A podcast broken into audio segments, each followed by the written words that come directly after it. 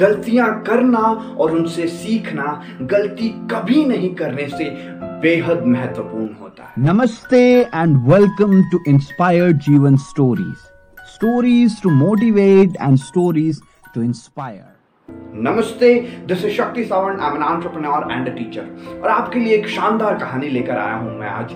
आपने कछुए और खरगोश की कहानी तो सुनी होगी, जिसमें दोनों के बीच में रेस होता है खरगोश काफ़ी तेज़ी से भाग के जाता है और बीच में आराम करने लगता है, कछुआ रेस जीत जाता है। फिर कहानीकार लिखते हैं slow and steady wins the race लगातार काम करने वाले और धीरे धीरे काम करने वालों की हमेशा जीत होती है। उसी कहानी को आगे लेकर चलते हैं आज। इस हार के बाद खरगोश बड़ा दुखी होता है, उसे, उसके पास काबिलियत थी। वो बहुत अच्छे से जीत सकता था, लेकिन वो रेस जीत नहीं पाता है। अगली बार खरगोश पूरा अपना माइंड मेकअप करता है। इस बार मैं रुकूँगा नहीं। इस बार जब एक बार रेस शुरू हुई मैं दौड़ते रहूँगा दौड़ते रहूँगा जब तक फिनिशिंग लाइन नहीं आती। ये माइंड मेकअप करके एकदम पूरी तैयारी के साथ खरगोश कछुए के पास वापस जाता है और उसे चैलेंज करता है। आप चलो इस बार एक और बार रेस करते हैं। तो अ, खरगोश और कछुए के बीच में बीच में रेस रेडी हो जाती है। सभी लोग काफ़ी उत्साहित हैं और रेस लाइन के रेस का दिन आता है। रेस लाइन पे दोनों कछुआ और खरगोश रेडी हैं। One two three go race चालू होती है और दोनों भागते हैं, भागते भागते ऑब्वियसली खरगोश एकदम तेज़ी से पहुँच जाता है और ये रेस रेस जीत जाता है। इसका मतलब कहीं ना कहीं अगर हम लगातार तेज़ी से काम करते रहें तो भी हम ज़िंदगी में जीत हासिल कर सकते हैं। लेकिन इसके बाद क्या होता है? इसके बाद जो कछुआ होता है, वो फिर से जाता है और आत्ममंथन करता है कि मैं किस क्यों हार गया? ऑब्वियसली मैं स्लो भागा, हार गया। तो फिर कछुआ इस बार चिंतन करता है कि मैं किस तरह जीत सकता हूँ? फिर कछुआ एक ऐसा रूट डिज़ाइन करता है, रूट रूट देखता है, जहाँ पे बीच में एक नदी पार करनी होगी, उसके बाद रेस खत्म होगी। और ये रूट डिसाइड करके, सबसे प्लानिंग करके एकदम अच्छे से खरगोश के पास भागे भागे जाता है। और खरगोश कहता है कि, चलो, अभी हमारे बीच में रेस एक एक की बराबरी पर है। आओ, एक और रेस भागते हैं। ये रेस जो जीतेगा, वो विजेता होगा।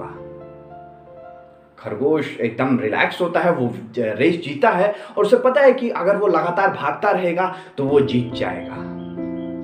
तो खर कछुआ बोलता है कि चलो रूट देख के आ जाते हैं उसके बाद तुम कहना कि स्वीकार है कि नहीं है। लेकिन खरगोश एकदम कॉन्फिडेंट रहता है ओवर कॉन्फिडेंट हो, हो गया होता है थोड़ा बहुत कहता है रूट देखने की क्या ज़रूरत है? मैं बस लगातार भागते रहूँगा तुमसे आगे निकल जाऊँगा जीत जाऊँगा। खैर रेस की रेस की तैयारी होने लगती है दोनों रेसर्स तैयार होते हैं रेस का दिन आता है।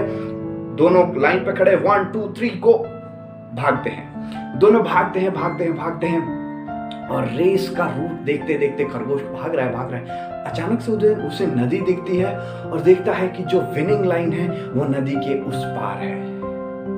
अब खरगोश एकदम परेशान हो जाता है आसपास देखता है कुछ मिले कुछ तो मिले जिससे कि मैं आ, इस नदी को पार कर पाऊँ, वो जुगाड़ करने लगता है, कुछ पत्थर लगाता है, लकड़ियों को जोड़ जोड़ के, पुल बनाने की तैयारी करता है, तब तक कछुआ आराम से रेंगता रेंगता आता है और नदी पार करके रेस को जीत जाता है। माय फ्रेंड्स एक सीरीज़ ऑफ़ कहानी से हमें क्या सीखने को मिलता है?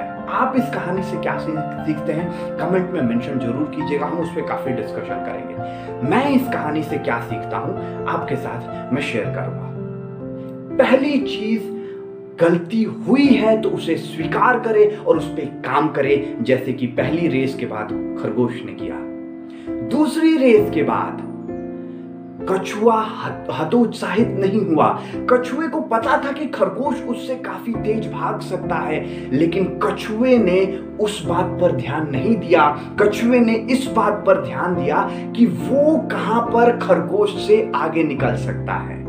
पानी में खरगोश नहीं भाग सकता, लेकिन कछुआ धीरे धीरे ही सही, लेकिन पानी में भाग ज़रूर सकता है।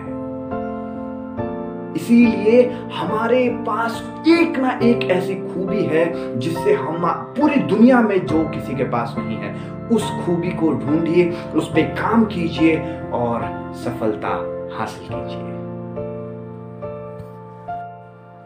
उसके बाद जो मैं इस कहानी से सीख पा रहा हूँ, वो ये है कि कभी भी एक जीत, जीतने के बाद, एक रेस जीतने के बाद कभी भी रिलैक्स होके मत बैठिए।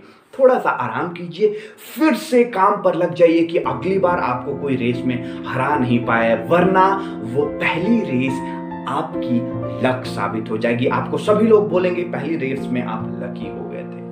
तो इस चीज़ को हमेशा याद रखिए, कभी भी हार नहीं मानना है नेवर गिव अप जब भी जीवन में आपको हारने की स्थिति में हो, आप हार गए हो, इस कहानी को ज़रूर याद कीजिएगा।